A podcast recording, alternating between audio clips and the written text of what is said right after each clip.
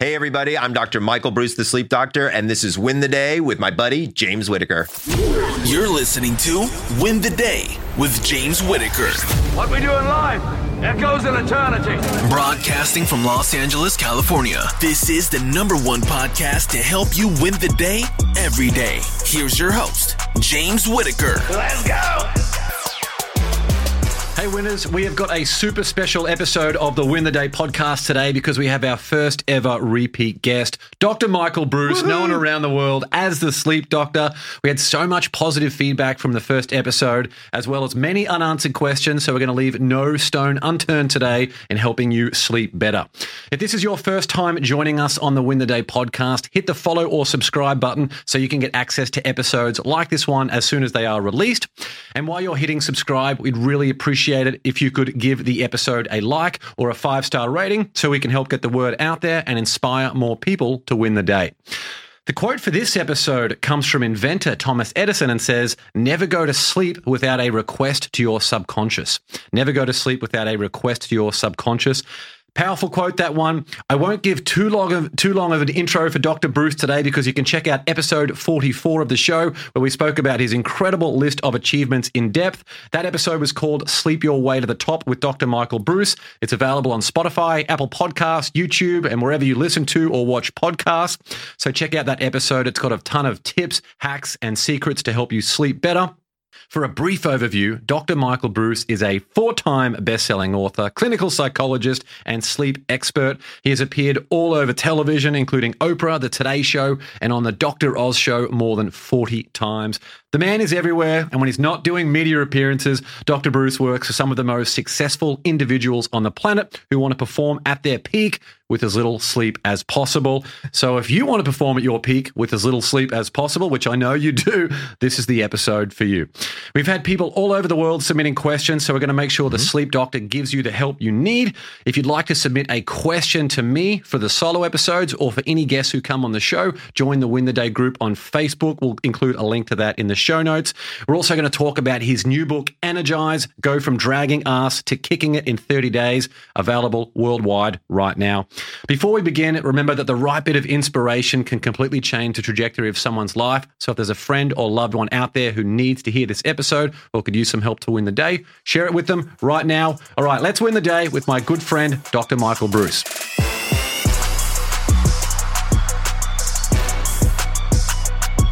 Michael, great to see you. I mean, your list of accomplishments now, you are the first ever repeat guest. Does this go straight to the top of the list of your accomplishments? Without question, this is at the top of the of the list for sure. And it was great. I love that quote. So, quote was from Thomas Edison. Is Yep. that right? So, he, if you had to pick one individual, is the one person who has messed up sleep for more people than any other person because as the inventor of the light bulb uh, it became possible to be able to be able to work at night oh, of course. right? And so then all of a sudden people's sleep shifted. So we used to, at one point in time, we were what's called an agrarian society, right? So when the sun went down, you went to sleep. You would wake up actually in the middle of the night. You might have a meal, be intimate because, you know, everybody's living in the same house, maybe meet, meet with some relatives, then go back to sleep for the second sleep and then wake up when the sun came up and start with the farm once again. Um, and that's actually been a popular news story out fairly recently. And so people are always, you know, worrying about that. But when as soon as the light bulb came around, gone. Damn, Thomas Edison. I know he has really messed it up for all of us. Provide some context. How bad are sleep problems at the moment? You've been working in this field for Yeah. so long, but where are we at with with sleep? So to be very fair, it's pretty terrible out there. Um, to give you the the easiest statistic that I can give you right off the top of my head is during COVID, we have seen a 23% increase in sleeping pill prescriptions written.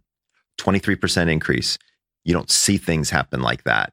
Like that is crazy numbers, right? And so, and that's just people with prescription sleeping pill increase. The CDC just released a report literally this week saying that um, triple the number of people are now taking melatonin than were before COVID, which, by the way, may or may not be a good idea. So, like, you know, people are out there, they're searching for solutions. Uh, cannabis sales in the sleep marketplace have skyrocketed. So, to be fair, I think people are looking for solutions. Mm, yeah, in the last episode, you mentioned a lot of people out there are medicating with things like alcohol as well. Yep. Is there anything out there in terms of a supplement or a prescription that you recommend for people that would rival close to a deep sleep that you could get naturally, or is that almost impossible to do through some type of, uh, you know, separate substance? Well, so it's an interesting question. I'm going to answer it in kind of a unique way. So yes and no. So there are substances out there that you can take that will give you a natural sleep, but they're natural substances. So if people are deficient in magnesium, we know that magnesium has a proficient effect on sleep and you supplement with magnesium, you're getting as natural sleep as you would get, right? So that might make some intuitive sense. Vitamin D is another one, iron is another one, and melatonin is the final one. So when I'm assessing somebody and they come to me and they say, Dr. Breus, you know, we I want to get on something for sleep. I'm like, hold on a second. Like, let's make sure that your body isn't deficient in something that we know affects sleep. If it is, let's fix that deficiency first and see how your body reacts. Like, why add something else when it doesn't need to be added? Mm-hmm. And in many cases, we can just get people to change their diet to include these vitamins and minerals that are essential for sleep, and uh, it's all the better. Talk to us about chronotypes, just for people mm-hmm. who haven't heard the first episode that we did together. Just provide a little bit of an, uh, a context for some of the terms they might not be familiar with that could come up today. Absolutely. So, chronotypes, for folks out there who've never heard of the term chronotype, you've actually heard of some of the vernacular. So if you've ever been called an early bird or a night owl, those are chronotypes. So what I did in my third book, which was called The Power of When, I my contribution to the literature is we used to only think that there were three chronotypes. So there were early birds, there were night owls, and then people in the middle, we called them hummingbirds. I don't honestly know why we called them hummingbirds. It seems like such a stupid thing to, to, call them, but they were called hummingbirds. Um, and so uh, what ended up happening was is I contributed a fourth chronotype. This was a, and by the way, these are genetic. So you don't get to choose right? So people are always like, "Oh, I want to choose to be an early bird." It's like, dude, it doesn't work that way. you know, it's Wouldn't like we all, yeah, right. You're like, I mean, I could literally look on your ancestry.com or your like uh, 23andMe.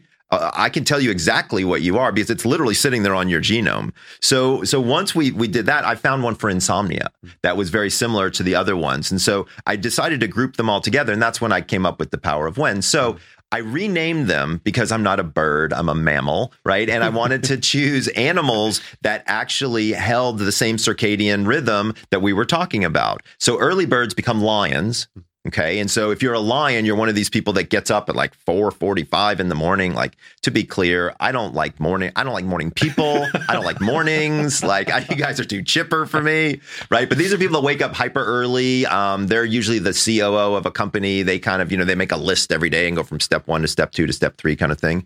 In the middle, instead of hummingbirds, we call them bears. Oh, by the way, lions are about 15% of the population. Bears make up a lot, like 55%. So like one in two people is a bear. Um, but to be honest, it's the best to be a bear. I kind of wish I was a bear um, because nine to five is a bear schedule. Yeah. Right. So everything on society's schedule works for a bear. Um, night owls become wolves, right? And so wolves, we know they're creatures that hunt at night. I'm a wolf. I'm a late night person. I never go to bed before midnight. I just don't do it. It just isn't in my blood to do. um, we're a little bit more out of the box thinkers, kind of the creative types of people. My artists, my actors, uh, scientists, people like that are kind of in that category. Um, uh, w- but we can't get up in the mornings. Like we really do hate mornings. The fourth category, which was my category that I added, we call them dolphins. So people might be like, okay, we get the other three, Michael, but why dolphins? So people don't know this, but dolphins sleep unihemispherically. So half of their brain is asleep while the other half is awake and looking for predators. And I felt like, you know, my insomnia clients, that's kind of how they they're never quite asleep. So I felt and it's kind of cool. Dolphins are like the coolest mammals in the water anyway, right? Like who wouldn't want to be a dolphin? So um so once you take my chrono quiz, you go to chronoquiz.com and you take it. Um what you learn is that you're one of these four categories. Then it gets really interesting. So you might be thinking, well, what do I do with this? Well, this actually tells us your the timing of your hormone schedules. So what's fascinating about that is, let's say you're a lion, an early person. You wake up at let's say 4:30 in the morning. That means your melatonin turns off, your cortisol turns on, adrenaline pops, and everything starts for the day. That's a very predictable schedule, right? Almost every single lion does it the same way, as does every single bear and every single wolf. So if I'm a wolf and you're a lion, your melatonin turns off at 4:30 in the morning. Mine might mine might not turn off until 8. Mm-hmm. If I try to get up at 6 a.m., my melatonin's still going right? So it doesn't make any sense for my body to be getting up that early. So now all of a sudden, there's the right timing for doing certain things. Since interviewing you the first time and knowing you as a friend and reading all of your books, it seems interesting to me out there that there are so many of these really aggressive, these like lifestyle entrepreneurs who are trying to pump people up at 3 a.m. You've got to wake up, Oh, you've got to do two hours of meditation. Uh, do they just have no context of the research behind sleep? Correct. So it's very interesting when I when I come across these people because I try to educate them, right? And so I say, look, I'll, I'll make this super simple for you. Take my take my quiz, and you're going to learn why you're having a failure rate of your clientele, right? Um, at probably 15 to 25 percent, because you're telling them to do something that they physiologically cannot do, right? They're going to fail at this, and they're not going to continue with your program. And so here's the problem, dude. You've got a great message and you're telling it at the wrong time, right? and so if you could just tell it at a different time, you'd be able to get it further across. Another case uh, study has been in business.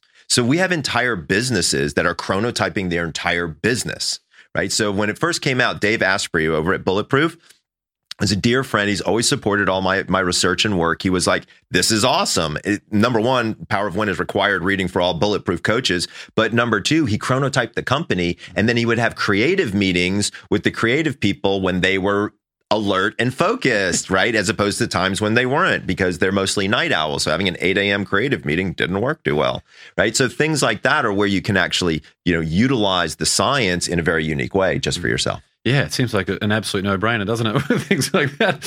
Your new book, Energize, who did you write it for and what problem did you want to solve? So I actually wrote it with Stacey Griffith. Uh, she's my uh, co-author, and she's one of the founding trainers of this company called SoulCycle. They do the indoor bicycle things. So, um, so the book was uh, an emergence of our friendship in certain ways. So she was training me uh, on on physicality, and I was helping her with her sleep. And you know, when you're working with somebody, you start talking about, you know, what's going on in your business, what's going on in your business. And so I, she was like, you know, a lot of my clients tell me that they're tired. And I said, well, you know, are you asking them about how much sleep they're getting? She's like, no, I'm, I'm doing the more physical things. Then, of course, mine said, you know, I'm feeling really fatigued, which is very different than tired. And she was like, well, are they moving? And I was like, I don't know. I'm a sleep doctor. I don't ask those kind of questions. And so we started asking each other, we started asking the questions that each other normally would ask their clients to the others. And we started to discover there's a relationship between movement and sleep, right? So when you're moving a lot, you don't find yourself sleepy during the day and you sleep better at night. So that was beginning to be this interesting hidden code. So then I said, "Well, Stacey, help me understand. Like, how do you determine what kind of exercise do you put somebody on?" And she said, "Well, I look at their body and I say, okay, this is the type of exercise you should do." And I'm like, "Okay, explain, right? Like, how do you do that?" Um, and she's like, "Well, if somebody's got a little bit more weight on them, I, I don't tell them to go run three miles because they're going to fail and they're not going to be motivated and they're not going to come back. I might tell them to do more like resistance exercise because they they're stronger because they've got more weight behind them to be able to push weight around and get them to succeed there and slowly bring them into the other. Whereas if I've got a long and lean person, I'm not telling them to lift weights. I'm telling them to go for a run for three miles because that's what they like to do. And I said, oh. So you're looking at people's body types. And she said, Yeah, I guess I am. I said, Remember back in high school when we learned these things called endomorph, mesomorph, ectomorph? And she was like, Oh, yeah. So when you look at chronotypes, they're genetic. When you look at body types, they're genetic. So, you know, it doesn't take too long for the two of us to start thinking about it and say, I wonder what would happen if we started to look at the data of getting these types of pieces of information together. So I, have been very fortunate. We've had over 1.5 million people take the Chrono Quiz. Mm-hmm. So we have a lot of people out there who've got data on. And so we contacted a group of 5,000 people and said, Hey, would you be willing to take the body type quiz? And we started to learn some things which were really interesting. So it turns out that if you're an ectomorph, kind of a long and lean person, you're almost never a wolf interesting. You're almost always a lion, right? So people who are long and lean are also people who are waking up at 4:30 in the morning, right? People who are uh, a little bit on the bigger side, like endomorphs, they have a tendency to be more night owls. We know night owls take riskier decisions, eat un- more unhealthy food, and have more medical significant issues. So it's now it's starting to make sense. Then we figured out body type has to do with your metabolism. So now we start to understand more like, oh, these people have metabolic differences. So then we started looking at intermittent fasting. So that was the third component that we added here. So Stacey was like, we need to get these people to move. I know I want them to sleep. We've got to figure out also fuel. right? Because what are you going to eat? Now, I got to be honest with you, bro. It's a big topic, right? like I don't have the qualifications to do that. We weren't bringing in a third author, so we said if we're going to stick. The book's to, getting bigger than Ben Hur. Right, exactly. we're like, well, I think what we're going to do here is we're going to look at intermittent fasting, right? Because also there's so many cultural differences in food choices and vegan and paleo and keto or whatever. Mm. So we said, all right, let's do intermittent fasting, which number one, we know gives you a lot of energy. So there's a lot of significant data around intermittent fasted or time restricted eating um, or even fasting mimicking that shows that people have a lot more energy to them, uh, reported energy, and then they actually do more stuff when they have a limited amount of time where they feed versus a, a larger amount of time when they fast. Mm. So we started looking into that, and then we be figured out that you have these interesting markers. So when I've been an intermittent faster for about seven years, and it works great, works even better when I do it based on my chronotype. Mm.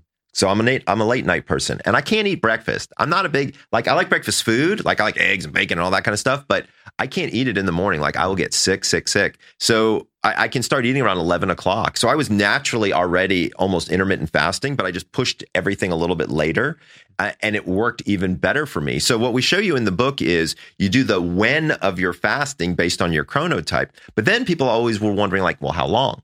Do I fast? Like, where do I start? So it turns out you can do it based on your body type. So your ectomorph, long and lean, they really don't want to lose a lot of weight. Mm. So they'll fast for 12 and feed for 12.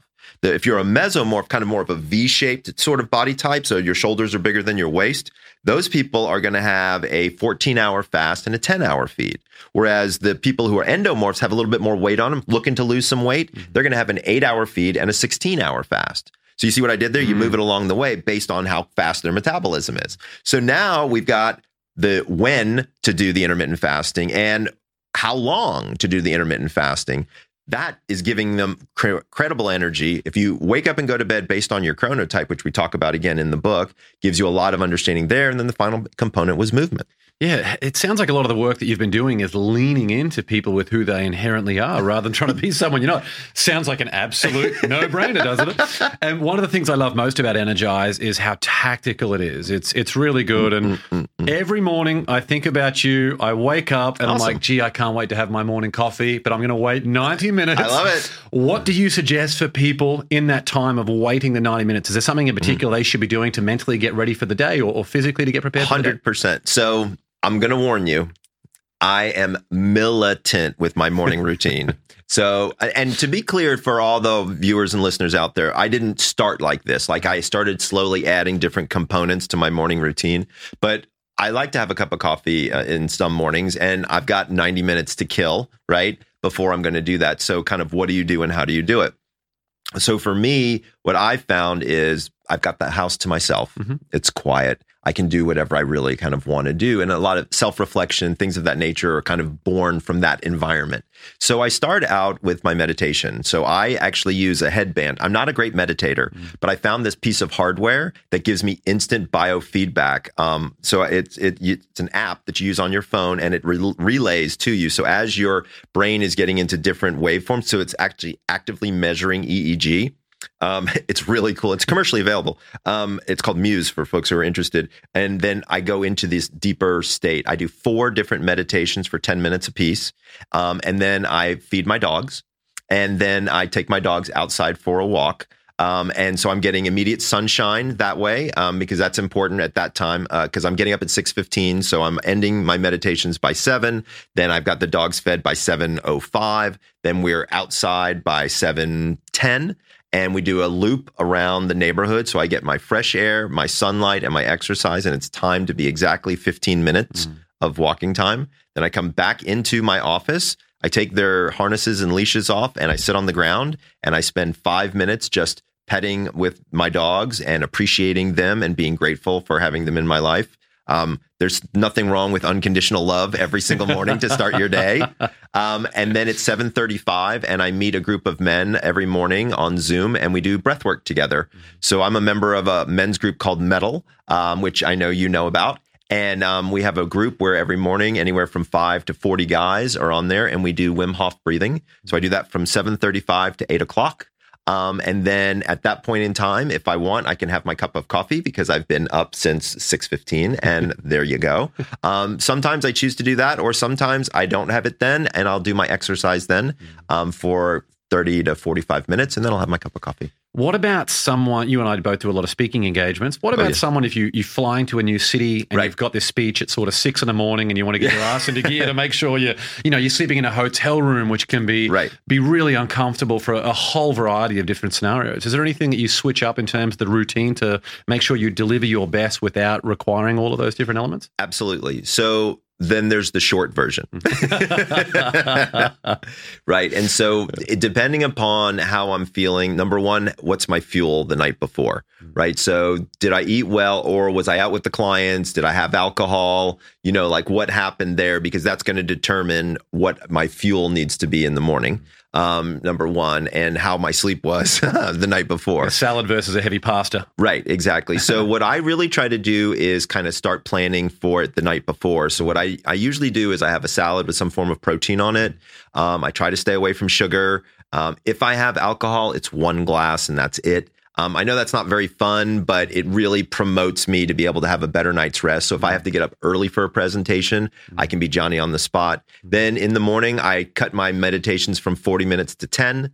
Um, and I cut my breath work to instead of four rounds to two. And um, I do a small self meditation to put myself into my spot. Um, and what I basically do, my best man at my wedding, um, he gave me this advice uh, right before I was about to get married. He turned to me and he said, Put your game face on and let's go. and I hear him say that to me every single time before I go on stage. Nice, that's great. I, I love that it's you're not adopting an entirely new ro- routine. You're doing a modified version of what you know works very effective for you. Uh, that's really good. You, you talk so much about consistency, and in fact, on that consistency, it can actually reduce the amount of sleep that you need. Yeah. What is the balance between using something like an alarm clock Mm-hmm. that can wake you up at the time you need to maintain that consistency versus the disruption it might bring to your natural um, body clock? Yep. So great question, by the way. And so depending upon what your sleep goal is, we'll have we have alarm clocks for some people and for some we don't. So it really just sort of depends upon what we're trying to accomplish. For a lot of people who are wanting to shrink that sleep schedule, we actually try to eliminate the alarm so that because what so let me back up and explain what I mean by shrink that sleep schedule. So you in the opening you talked about how some people might want to, you know, be able to have a high quality sleep in a short amount of time. So how does somebody do something like that? So I did that to myself. And it's been quite an interesting journey. So, as a night owl, I go to bed at midnight every single night. I'm very consistent about that. And then I don't use an alarm in the morning time. And I was just going to allow my body to sleep until it woke up. So, when I started doing that, and th- this is going on probably six, seven years ago now, um, within the first three weeks, I was waking up at 7:30. It jumped back to 7:15 just kind of naturally started to wake up earlier. Really didn't notice much about it. Eh, 15 minutes here or there doesn't really mean that much. Within a month, I was waking up seven o'clock. I'm not a morning person. Like I don't like. I'm very serious. Like I don't like mornings. Right? It, it, kept winding its way back. Within six months, I was waking up at 6:15 every single day. I wake up at 6:13 now every day. It's ridiculous, right? And I go to bed around midnight, right? And so what's happened is is because I sleep within my chronotypical swim lane, if you will, right? My sleep consolidates. So my theory is is many people out there are sleeping out of sync hmm. with their chronotype, which is requiring them to have extended amounts of sleep to get the sleep that they need. Hmm. Whereas if they just slept within their chronotypical swim lane, it it will naturally self-reduce and, and allow you to have more time in your day. Dude, I have 90 more minutes in my day hmm. every single day. Incredible. Think what would you do with that? You know, like if you're an Sure. entrepreneur, what would you do with that? Yeah. You know, that kind of thing. But you have to really honor your body. Like, like you have to know and understand what your body is looking for and give it to it. As you said, and it's so funny because so many people are now starting to say, like, yeah, you're just telling people to like look inward Hmm. and do that.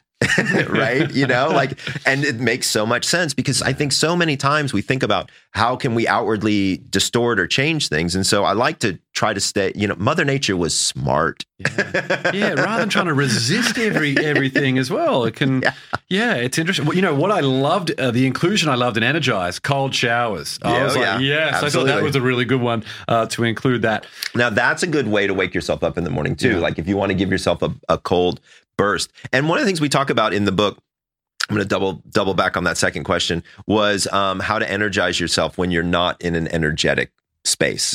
And that sometimes that can happen before a lecture or presentation or things like that, right? And so um, for me, it's music. Right. And so you know what music jo- you know makes you go bonkers, right? If you're driving down the street and your favorite song comes on the radio, what do you do? You start bopping around, you know? yeah, absolutely. right? You know, just kind of all of a sudden, but it changes your energetic profile almost instantly. So keep a playlist in your back pocket, you know, on your phone. So when you are feeling energetically down, stick in your headphones, walk into a safe space, turn on a song or two, and guess what? I can assure you it will change where you're at. Yeah, rather than resisting what you hate, lean into what you know works. Exactly. Yeah, you know, with cold showers, I have never noticed something that provides sustained energy levels throughout the entire day. I used to have a massive slump after lunch, no matter what happened. I can tell you why. Yeah, cold showers in the morning, and then that seemed to alleviate it completely. Yeah. So what's interesting is is there's a so sleep follows a core body temperature your core body temperature cycle, and so as you uh, get later and later at night, it goes higher and higher and higher. Around 10, 10, 30 at night, it hits a peak and then it begins to drop. Mm-hmm. That per- drop is a signal to your pineal gland to re- release melatonin, which is that key that starts the engine for sleep, right? So it drops, drops, drops, drops, drop. Somewhere between one and three in the afternoon, there's a slight increase and then another drop. Mm. Okay. So melatonin gets produced again, just like it does in the middle of the night, but for a very small period of time. And so the reason why so many people have a problem between one and three in the afternoon has to do with this secondary melatonin spike. If I had to guess, you're cold showering it away, Mm. right? You you know you beat beat your body up with a good cold shower, you drop that temperature, you know, and then your body doesn't have that hiccup again. For sure. And you know, the mental stimulation that you get of knowing that I was able to overcome, like it's only a little bit of adversity in the whole scheme of Yeah. things, but having something that you're faced with like that to kick off the day, gee, it just sets the tone for things. I in a- in love getting having way. cold showers, but I can't do them in the winter. Yeah. It's hard for me to do in the winter. When it's cold outside, I don't want to take a cold shower. About a year ago, we went to Big Bear. We spent a few days up there. I had a cold shower there. It was like liquid snow coming through the shower. I was like, whoa. So, are people in the very cold climates, maybe don't, you know, maybe put a little bit of hot in there as well. Exactly. Are afternoon naps a good idea for most people? Because I found that with me, I, I'm like, cool, if I'm going to get a power nap for 20 minutes, but then I, I just find myself instinctively just hitting snooze, snooze. Before Mm. you know it, two hours have passed, and then you can't sleep at night and you've ruined your whole sleep cycle. So, are Okay. afternoon naps a good idea for most people? Okay, so what you described was not what I would consider to be an afternoon nap. what you described is what I consider to be a disaster. Okay, so let, let's break it down for just a second. So there are two types of naps in terms of length, right? So there's 25 minutes or less. There's 90 minutes or more. You never really want to go in between those two. So you ever take a nap and feel worse, not better? yeah. That's because you left longer than 25 minutes and your body got into deep sleep. It's hard to get your body out of deep sleep, especially if you're sleep deprived. Um, so, for folks out there who aren't getting enough sleep, it's very easy to take those longer naps. 90 minute naps or longer are good because it's a full sleep cycle. So, if you're going to sleep, you might as well get a full sleep cycle in. Word of caution about napping if you're an insomniac, Napping is a terrible idea because all you're doing is you're lowering your amount of sleep drive that you're building up in your brain that you're going to need that night. I don't care how exhausted you are, you're better off going outside, walking around, getting some sunshine, uh, not necessarily drinking caffeine, but just being up and out and awake than you are taking a nap more times than not if you are an insomniac. Um, is napping a useful tool? You bet. Um, I use it with my CEOs, my athletes, my um, artists all the time. Uh, as an example, um, you know, I work with uh, Steve Aoki, the electronic dance music uh, DJ. And by the way, he allows me to talk about how we work together. and um, he's napping eight ten minutes before he goes on stage at one o'clock in the morning. So he is instantly energized. The second he comes out of that nap, he's on stage. And I mean, he's blowing it up for three hours. I mean, the guy throws these huge sheet cakes all over the place. I mean, it's nuts. But I mean, he's having a blast and he's got tons of energy because he's kind of using a nap to do it. Now, I will tell you that um, there's something new in the napping universe uh, these days, new nap technology, believe it or not. Um, and so uh, I started working with this company. I brought you a sample of it. It's called Nap Jitsu. Great name. Nap Jitsu. Right? I mean, it doesn't get any better than a name like Nap Jitsu. The marketing team would be like, bravo. Once they came up with that, they're like, yes, we're onto a winner. We're in. Um, and so what these guys have done, which is really interesting. So I used to talk about the idea of what I called a Napa latte, which was where you took a cup of drip black coffee, you cooled it down, and you drank it, then uh, took a 25 minute nap. And when you'd wake up, you would have burned through the sleep that you needed. The caffeine is kind of waiting in the wings, and you'd be good for about four hours great technique. I've used it for many, many years. These guys have kind of, if that was like version 2.0, these guys are like version 3.0. So what they've done is they've taken sustained release caffeine in a pill form, but also nootropics. Mm. So smart herbs, right? So ashwagandha and ginkgo biloba and some things like that. So what's really fun about this product, and I've been playing with it for a while, and like my friends and family love it, is you lie down, take your 25 minute nap. And by the way, there are a lot of people out there who can't nap. Mm right? So they're like, oh, I can't fall asleep during the middle of the day. We've now learned that there's this thing called non sleep deep rest. So lying in a quiescent state, so lying uh, in a dark room, uh, you know, quiet, uh, comfortable, um, is very beneficial. Uh, it's not like sleep, but doing that for an hour is worth about 20 minutes of sleep. So mm like taking a, just a time out for a nap can be okay. Um, but they also provide a small amount of uh, herb that can actually help you, valerian, that can actually help you fall asleep for a few minutes. Then when you wake up, you're rocking and rolling. Valerian, I have that in my sleep tea that I have every night. Exactly. Oh, interesting. Uh, in episode 44, when you first came on the show, you spoke about if you haven't got anything to recover from, you said sleep is a recovery process. Mm-hmm. If you don't have anything to recover from, then of course you're not going to sleep at your best. Right. There are things that I do, and I'm sure a bunch of other people in the Win the Day community as well, that require a lot of brain power during the day, even though it's not physical expenditure. Right. I am just wiped, you know, sometimes if you know, whether it's like multiple podcast appearances or mm-hmm. speaking mm. on stage where yep. it's a really important thing. Is that what you mean also in terms of something to recover from, or is it purely a physical pursuit to help you sleep better? No, it is a bimodal pursuit. So we're talking physical, um, emotional, uh, for some people, spiritual. Mm. Like it's like whatever you, you just need to be active, right? Um, so sleep is recovery. And if you don't do anything, right, to recover from, you're not going to sleep particularly well. So, but I, to be fair, I like it to be a balance. Mm. Like you don't want it to be all physical, mm-hmm. Right? Because then what ends up happening is you go to bed too early, right? So when you've been out in the garden or playing softball all day or whatever, what do you do? Oh my God, I'm so exhausted. I'm just going to go to bed at eight o'clock, right? It's a really stupid idea when you normally go to bed at 11 because all you do is lie there exhausted staring at the ceiling, right? so, but if you halfway do your exhaustion physical and halfway is more mental, emotional, you know, what have you, you're going to feel a lot more balanced in your day. Your energy is going to be more balanced and your sleep's going to be more balanced. That quote that we mentioned at the start of this episode, never go to bed without a request to your subconscious. Mm-hmm. What does that mean to you? And for people who are serious about a high performance life, yep. improving their abilities while they're sleeping, is that uh-huh. something possible? 100%. So we know that during REM sleep, you move information from your short term memory to your long term memory. Um, also, during uh, stage three, four sleep, it, there's something called the glymphatic system, which pulls all the waste out of your brain. So uh, things like uh, beta amyloid and tau. So uh, what it does is it cleans the whole system out. And so your brain actually probably thinks a little better while you're sleeping. Mm-hmm. Um, and also, there's not as much input right? So you don't have visual input because your eyes are closed. You don't have hearing input because it's quiet, hopefully, that kind of thing. And so what we know is the old saying of sleep on it. It's mm. actually a really good idea. um, so what I oftentimes tell uh, my CEOs, my entrepreneur people, is I say, look, you don't want to be perseverating on your business problems before bed. Okay. You don't be thinking like, oh shit, what am I going to do? What am I going to do? But if you are, if you are, if you have a problem, right, and you want to try to solve it, then instead of thinking about all the aspects of the problem, just say to yourself, I'd like a solution. Mm-hmm. And just allow the data to go to the places it needs to go to in your head.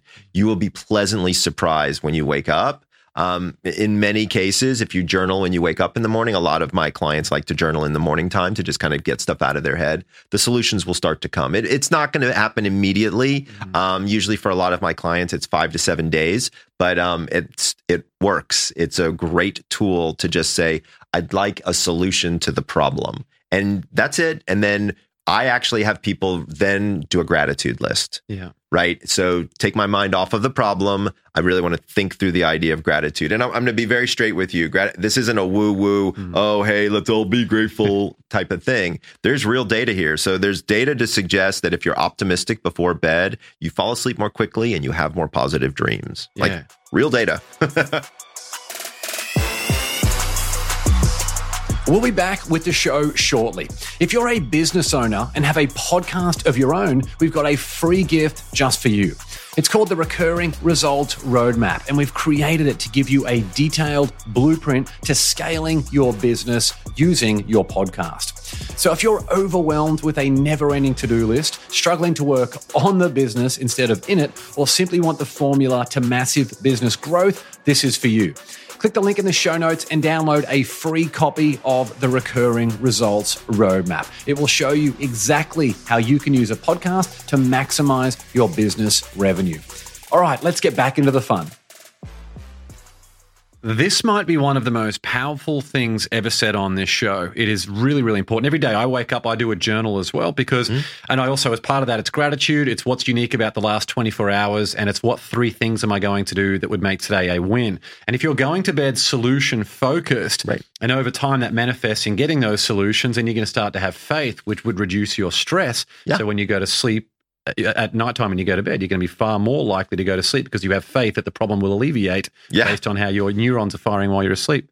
Absolutely. Yeah, it's incredible. Just let it flow. yeah, It'll happen for you, bro. on it. I love it. Uh, there are things like air quality and allergies and all of these different things affecting Mm-hmm. Yeah. respiratory systems. Are any of the things that people put in the home around that, like air purifiers, are these things worthwhile or are they a bit of a gimmick? What's the science say? So the science says they're worthwhile. Um, so especially if you've got asthma, right? So you want to get as many particulates out of the air as you possibly can. Um, and we are right in the middle of allergy season, right? So there's going to be more stuff that's happening. So number one, should people have an air purifier? I like an air purifier in the bedroom um, specifically. So something that can run for a few hours um, to really get that air very, very clean. Also, remember if there's particulates in the air and they get up into your nasal passages, it'll cause congestion, which will lead to snoring. So that can be disruptive to you, can be disruptive to your bed partner. Also, if you have sleep apnea, it can make your sleep apnea worse if you have more congestion. So it's a good idea to have an air purifier. Um, other things that I tell people um, is uh, keep your windows closed, um, specifically in the bedroom. Like, I get it, spring is here, it's awesome. But if you live in an area where there's pollen, it's all going to come wandering in. And now you're going to have particulates floating around. Again, congestion. You got to decongest for better rest, is how I kind of phrase it to for people. Um, other things is um, take a shower at night right? So you, you're walking around enjoying the day, but you don't realize, but you've got all kinds of stuff all over you. Like take a nice warm bath at night. Um, there's data to show warm baths at night can help with insomnia, but you can get all that pollen off of you. And then uh, only other things I would say is do your laundry pretty regularly. So don't like if you've got outside clothes, like throw them in the laundry room as soon as you take them off. Like don't leave them in your closet because then again, all these particulates and allergens are going to get all over your closet, going to get all over your clothes. It's going to be hard to get rid of them. You and I talk. You and I both parents. We talk about our kids all the time. Yep. Uh, we had a newborn who joined us on the fifth of January, which it's just you know it can be disruptive, especially with you have other other kids and different things like Oh, that. yeah. Consistency is such a big piece of the work that you do. When consistency is not possible, what advice do you have for for parents? Is there anything they can do in that situation? Run for the hills, take an Ambien and hope for the best. Um, it's hard, you know, um, to prepare for. So, to be honest with you, when you have inconsistency in the schedule for especially small children, you really just need to prepare for the worst, mm. right? Because the kids are going to melt down within that next 24 hour cycle. It's just going to happen. So it's not lowering their your fault. expectations is one of the best things you can. Absolutely. Like, don't blame the kid. Like, if the kid melts down the next day at grandma's house because you had them on an airplane two hours past their bedtime, it's not the kid's fault, right? It's your fault for keeping them on a freaking airplane when they should be in a quiet environment in bed. So, like, I mean, those are the types of things I think people need to really kind of think through is especially with young children, sleep times are a priority. Now, I get it. There's going to be some instances where it's not going to happen. Okay, well, number one, prepare for cranky kid. Uh, but number two, um, see about napping. Right, it, you can have a you can uh, you know make your napping schedule a little bit different that next day depending upon the age of the child. If you've got teenagers, it's not too hard to tell a teenager to nap. Um, they'll they'll do it almost on on command, so that shouldn't be a problem from in most cases. So I think you can kind of uh, you know look at it sort of that way. What about uh, t- do you any work with like toddlers and, and kids specifically on the, on their sleep? Is there anything for people who uh, perhaps have got some trouble with toddlers or young kids sleeping? That uh, any tips you'd suggest for the parents to? Yeah, yeah. So um, so there's lots of different problems that come up based on the age of the child. So, some general guidelines, and I am not a pediatric sleep specialist, but I do have two kids um, that we went through. My wife did all of the kid sleep stuff. I want to be clear, I was the wimp when it came to it all, especially with my daughter. If my daughter even whimpered, I was flying across the house like, Carson, are you okay? Yeah. And Lauren's like, stop, don't go in. Daddy's coming. Right, exactly. exactly. So, a couple of general guidelines. Number one, don't put your child in the crib asleep. Put them in the bed awake. Interesting. So what ha- so there's this thing called object permanence. So especially when you've got itty bitty kids, what happens is is that if they don't see you, they think you're gone forever. Okay. And so the problem is, is that they're asleep, they're snuggled in on your chest, it's warm, it's cuddly, it smells good. All of a sudden, they're supposed to wake up multiple times throughout the night. They wake up, it's cold, um, it's dark, it's quiet, I can't hear a heartbeat. They're gonna freak out. But if you put them in the environment ahead of time, sit across from them, they can visually see you, but you don't want to be touching them. And then you're singing to them, you're talking to them, whatever you're doing to them, but you're letting them self soothe. That seems to be the key characteristic of children being able to get themselves to sleep. Then as their eyes gently close, you can, you know, leave the room if you want to have a monitor, which you 9 times out of 10 don't need. But if you want one, ha- then you turn the monitor type of thing on hmm. and then you're probably good to go. The other big issue is kids who won't stay in the bed, hmm. right? And so as you get into toddler age range, it's like, I want a glass of water, I want this, I want that. And it's, you know, it's crap. All they want is attention and they want to, you know, be out and about because something else is fun and going on. So I had this problem with both of my children. so here's what we did. My get son massive FOMO, don't they? The kids. it's unbelievable, right?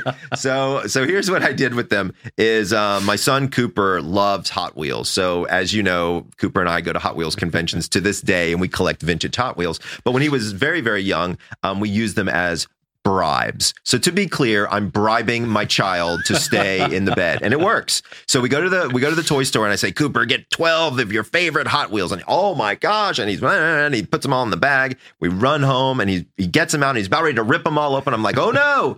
You can't do that." And I'm like, and we put a digital clock in his room and we say, when this clock, and he knew his numbers, when this clock reads 730, you can come out and there's a basket right by my side of the bed and you can have one Hot Wheels. All right. And if it's a and if it's a minute before, uh-uh. Has to be those three numbers in that order. And he was like, okay. And so he did it for three days. He showed up at 7:30 for three days. And then on the next night, I said, okay, now you have to do two days. And it was all positive reinforcement until we ran out of Hot Wheels, which was fine. And he figured out that he needed to stay in his room. yeah. And And so- it is formed at that point. Yeah, exactly. So it's like there are a lot of ways to do it. I will say one thing that a lot of parents don't know, but probably need to, maybe they know it in the back of their head. I am not a fan of the cry it out method. Okay. Like I, I've seen too many children really go escalate high and get to the point of vomiting or their face is red. It's just not necessary. If your child is freaking out that much that they need you, don't lock them in their bedroom or lock them in their crib or whatever it is that you're doing.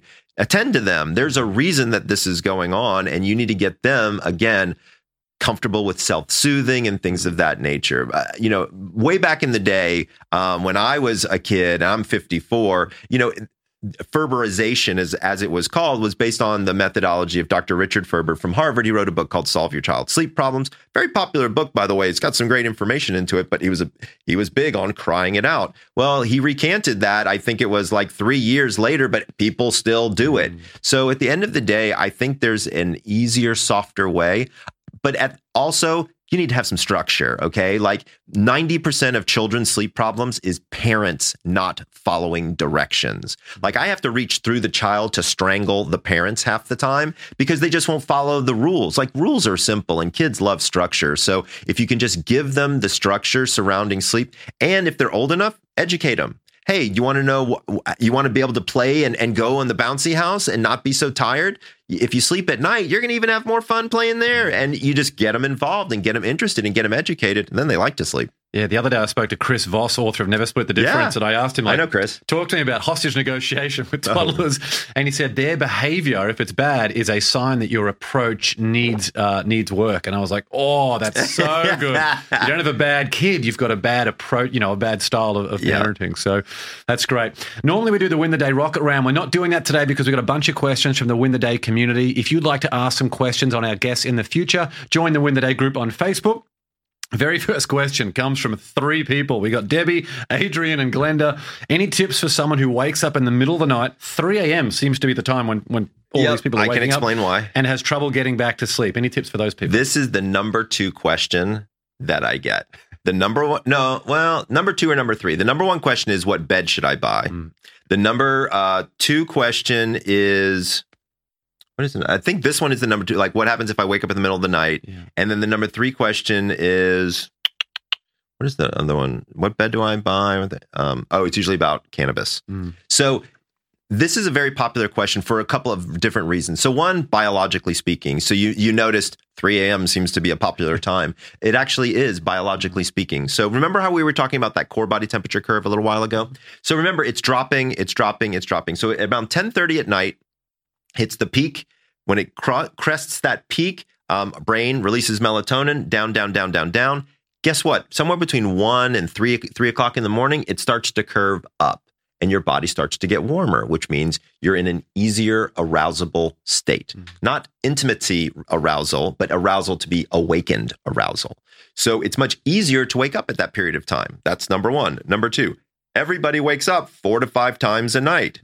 You just don't remember it because you roll over and go back to sleep. But because you're at this time zone where it's easier to arouse, you're in a lighter stage of sleep. So when you wake up from a lighter stage of sleep, it's harder for you to get back. When you when you wake up from a deep stage of sleep, you fall back into a deep stage of sleep relatively quickly. When you're in a light stage of sleep, it's not that you, you don't go from light to deep, right? And so you go from light to even lighter sometimes. And so it makes it a little bit more difficult to fall asleep. So that time zone makes a lot of sense why why people are awakening there. Now, I have a very particular method of exactly what I want you to do. So, first of all, don't look at the clock. Now, I'm going to be honest with you. Everybody looks at the clock, okay? they instantly do the mental math and then they say, "Oh shit, it's 3:30 in the morning. I have to get up at 6. Sleep, sleep, sleep." And they try to sleep, right? So, here's the deal, man. Sleep is a lot like love. The less you look for it, the more it shows up. Okay? So, it, it's just like if you're out there trying to find that perfect person in your life, there's no there's no universe where that happens. But when you shut up, sit down, and relax, guess what? Whoosh, they come right in. Sleep is exactly the same way. If you have this anticipation, I gotta sleep, I gotta sleep. There's no universe where that happens. And there's a couple of reasons why. The biggest one has to do with your heart rate. So one of the metrics that very few people know is you need a heart rate of 60 or below to enter into a state of unconsciousness. If you're pissed off, what do you think your heart rate looks like? right? So so anxiety is not your friend in the middle of the night, but I can't get people to stop looking at the damn clock. So here's what you got to do. Remember, we were talking before about non sleep, deep rest. This is where that science can come into play quite nicely. Mm. So, people in the middle of the night, they look at the clock. Here's what I want them to say instead of, oh shit, I got to go to sleep, is they say, oh, wait a second. I was listening to that podcast where I had that sleep doctor guy on. And here's what he said is if I just relax in the middle of the night in a quiescent state, an hour of this is worth about 20 minutes of sleep. So I'm still getting some level of rejuvenation. So that's step number one is chill out. You're not hurting yourself. You're still getting some level of rejuvenation. So relax. Number two, we got to get your heart rate back down. Four, seven, eight breathing perfect way to do it. So Dr. Andrew Weil came up with this technique that he used with the Navy SEALs. So if you're a Navy SEAL and you're a sniper, um, you need your heart rate to go down before you fire a bullet because if your heart rate is above 60, you can actually change the trajectory of the bullet, believe it or not. So he came up with this technique, and it's exactly what it is. Breathe in for a count of four, hold it for a count of seven, breathe out for a count of eight. What it does is it dumps out all the excess carbon dioxide that kind of sits in the bottom of your lung and means your heart doesn't have to work as hard. So your heart rate slows down. And that's what we're looking for. So, what I tell people in the middle of the night is look, if you're going to look at the clock, which I can't stop you from doing, chill out, try this 478 breathing and allow your heart rate to get lower, allow your anxiety to come down, and then the natural sleep process should take over. One other point don't go to the bathroom. Mm-hmm. Um, so many people do this. They wake up at 3:30 in the morning. And they say, "Well, I'm up. I guess I should pee." Well, when you go from a lying position to a seated position to a standing position, and you walk across the room, what do you think you do to your heart rate? Mm. Raise it, stimulation. Straight up. And if you if you're dumb enough to turn the light on in the bathroom, Check your phone and right, you're you're a goner because you just gave yourself a huge dose of blue light. You might as well tell your brain to turn off melatonin faucet. For sure. Interesting. I, I think that's a great answer. Uh, question from Helen I have been a shift worker my entire life, working mostly at night as a nurse in intensive care. Thank you, Helen, for the amazing work you do. Are there any health concerns for people who sleep through the day as the norm because they work at night, even if they're more healthy with uh, their habits? Yes, there are. There are a tremendous number of them. To be clear, um, shift work is not healthy.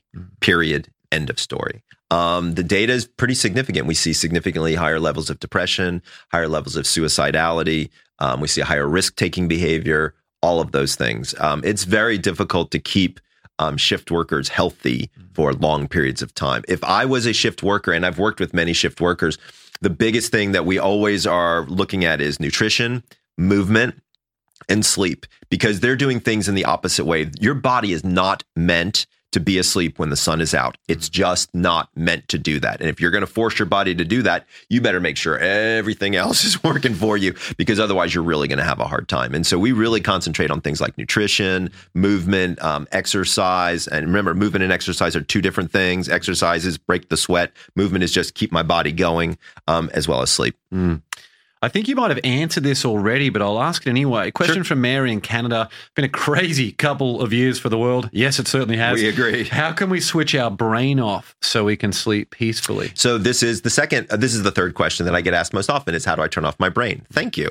Um, so it's tough, right? So there's nothing easy about being able to turn off your brain. There's a few different things that we've talked about already that I think make intuitive sense. So number one is um, gratitude, right? And so focusing on something other than things that people have a tendency to focus on, right, uh, is is a good idea. What I also like to do is after dinner, if you've got something that's just rattling around in your head and you're like, shit, I can't stop thinking about this thing, that's the time to do to create what I call a worry journal. Mm-hmm. So just take a piece of paper, draw a line down the center, put all the things that just keep rolling through your head on one side, and then on the other side, put the start of one solution, right? So if it's like my kid is messing up at school, the the part one of the solution is call or email the teacher to set up a conference. That doesn't mean you solve the whole problem. It just means you've started the path to solve the problem. You go down the list. Now, you don't want to do this right before bed because then your mind's going to just be full of this stuff. So, you want to do it like right after dinner, maybe two or three hours before lights out.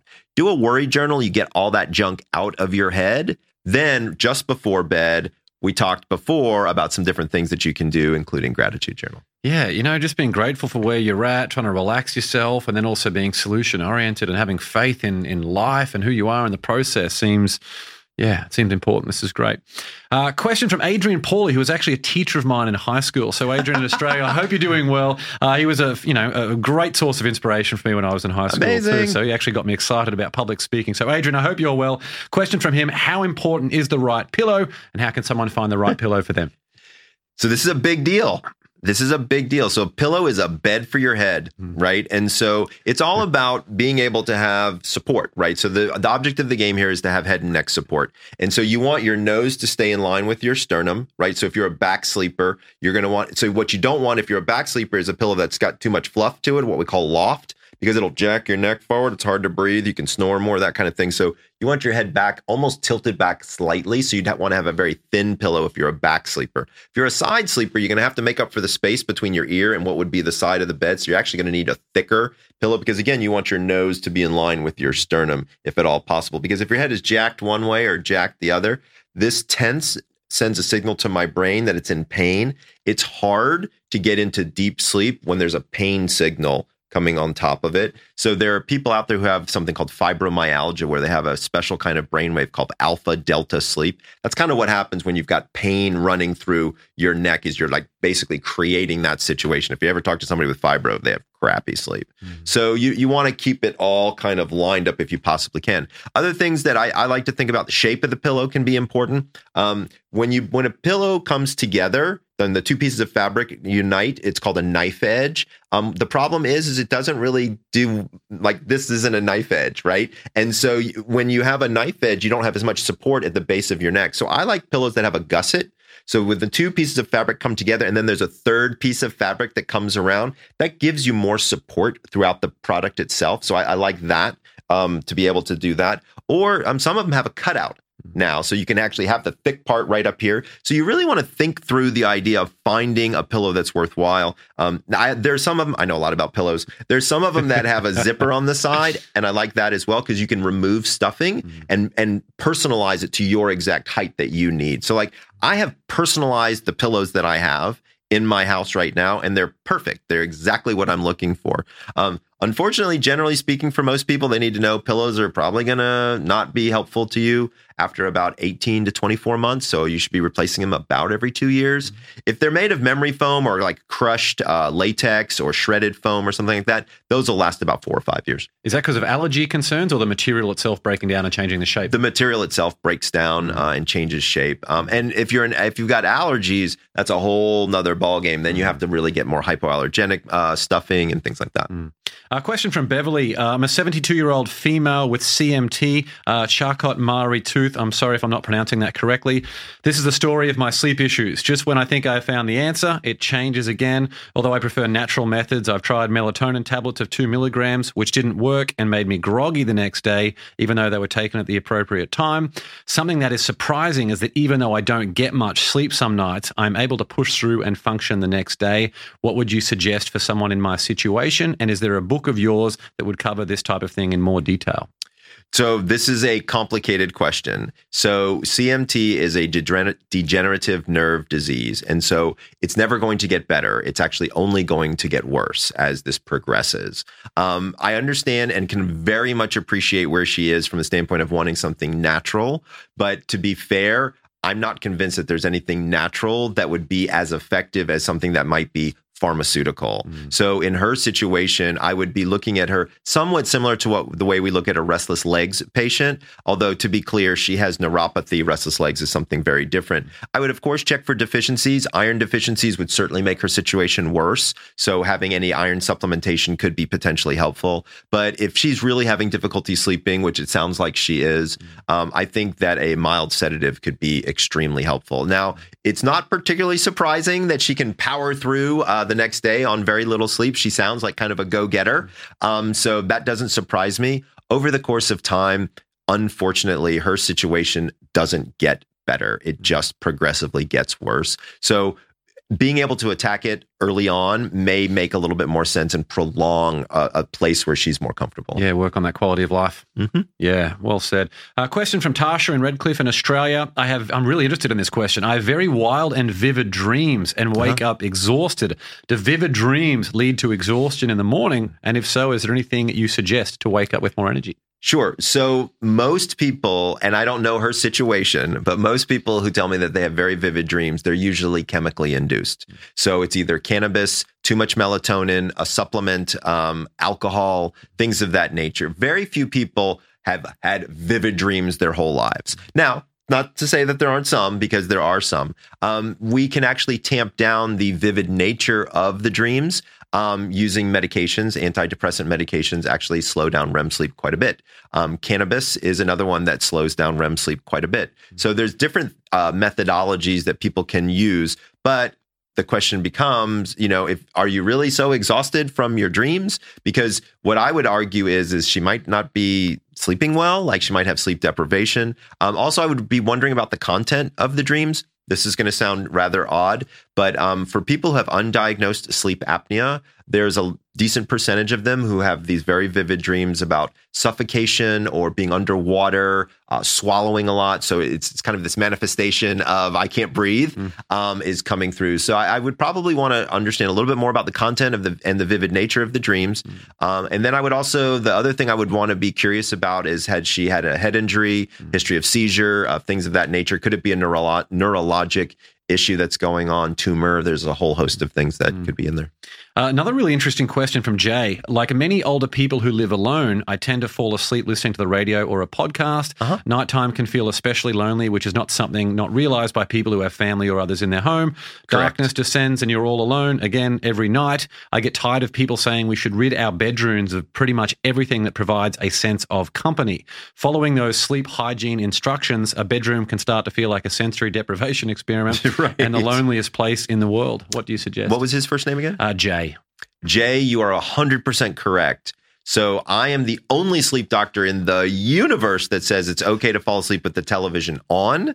I have no problems if you want to listen to podcasts. Um, I don't care. If that's what works for you and that makes you feel better, go for it, bro. Like at the end of the day, loneliness does much more detrimental to your sleep and to your mental health than having a television on. Okay. So please, please, please have a podcast on, talk on the telephone. I don't really care what you do. I will tell you there's a couple things that you want to kind of shy away from. So, number one, if you're playing on your phone, you know, while you're trying to find, fall asleep, like if you're trying to get your high score on Candy Crush, you're really not trying to go to bed, right? So maybe reserve that for another time. So, like while you're trying to fall asleep, I think electronics should probably be removed. And if you want to have the TV on and it's bothers the light is bothersome, buy some blue light blocking glasses. Um, these are uh, glasses that you and they're 20 bucks, you know, like this is not like a, a heavy spend and you can watch television in your bedroom. My wife falls asleep with the television on every single night and I'm the sleep doctor. Okay. So like,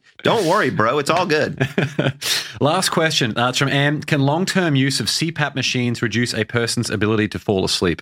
CPAP, CPAP, is that right? Yep. Uh-huh. You Yep. So, so this is a great question to end on. Um, so when we talk about, so first of all, let me explain what CPAP is. So CPAP is called continuous positive airway pressure. So this is a device that is worn by people who have obstructive sleep apnea syndrome. So apnea is when your throat collapses in the middle of the night, and we need to basically push it open. So what happens is they're kind of like having a hair dryer in reverse blowing up your nose all night long, right? So it's hot warm air comes through a tube to a mask that you wear and when it hits the area that's collapsed it just ever so slightly opens it up, shoots clean air to your lungs, okay? So the question was can wearing a CPAP ever stop me from being able to sleep, right?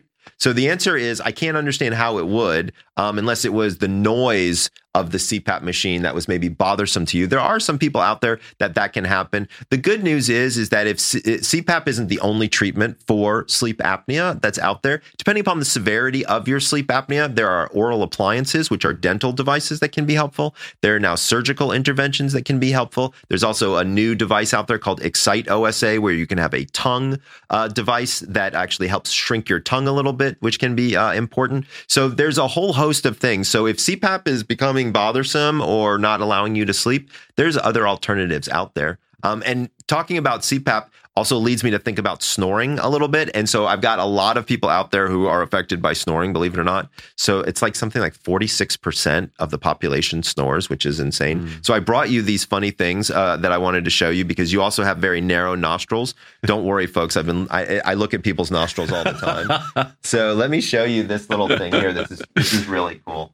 So for a lot of my patients, um, believe it or not, there's data to show that if you sleep next to a snoring bed partner, you lose almost an hour of sleep yourself. Wow. So that sucks, right? Nothing fun about that. So this is a product that I personally use, and yes, I work with this company. They're called Mute.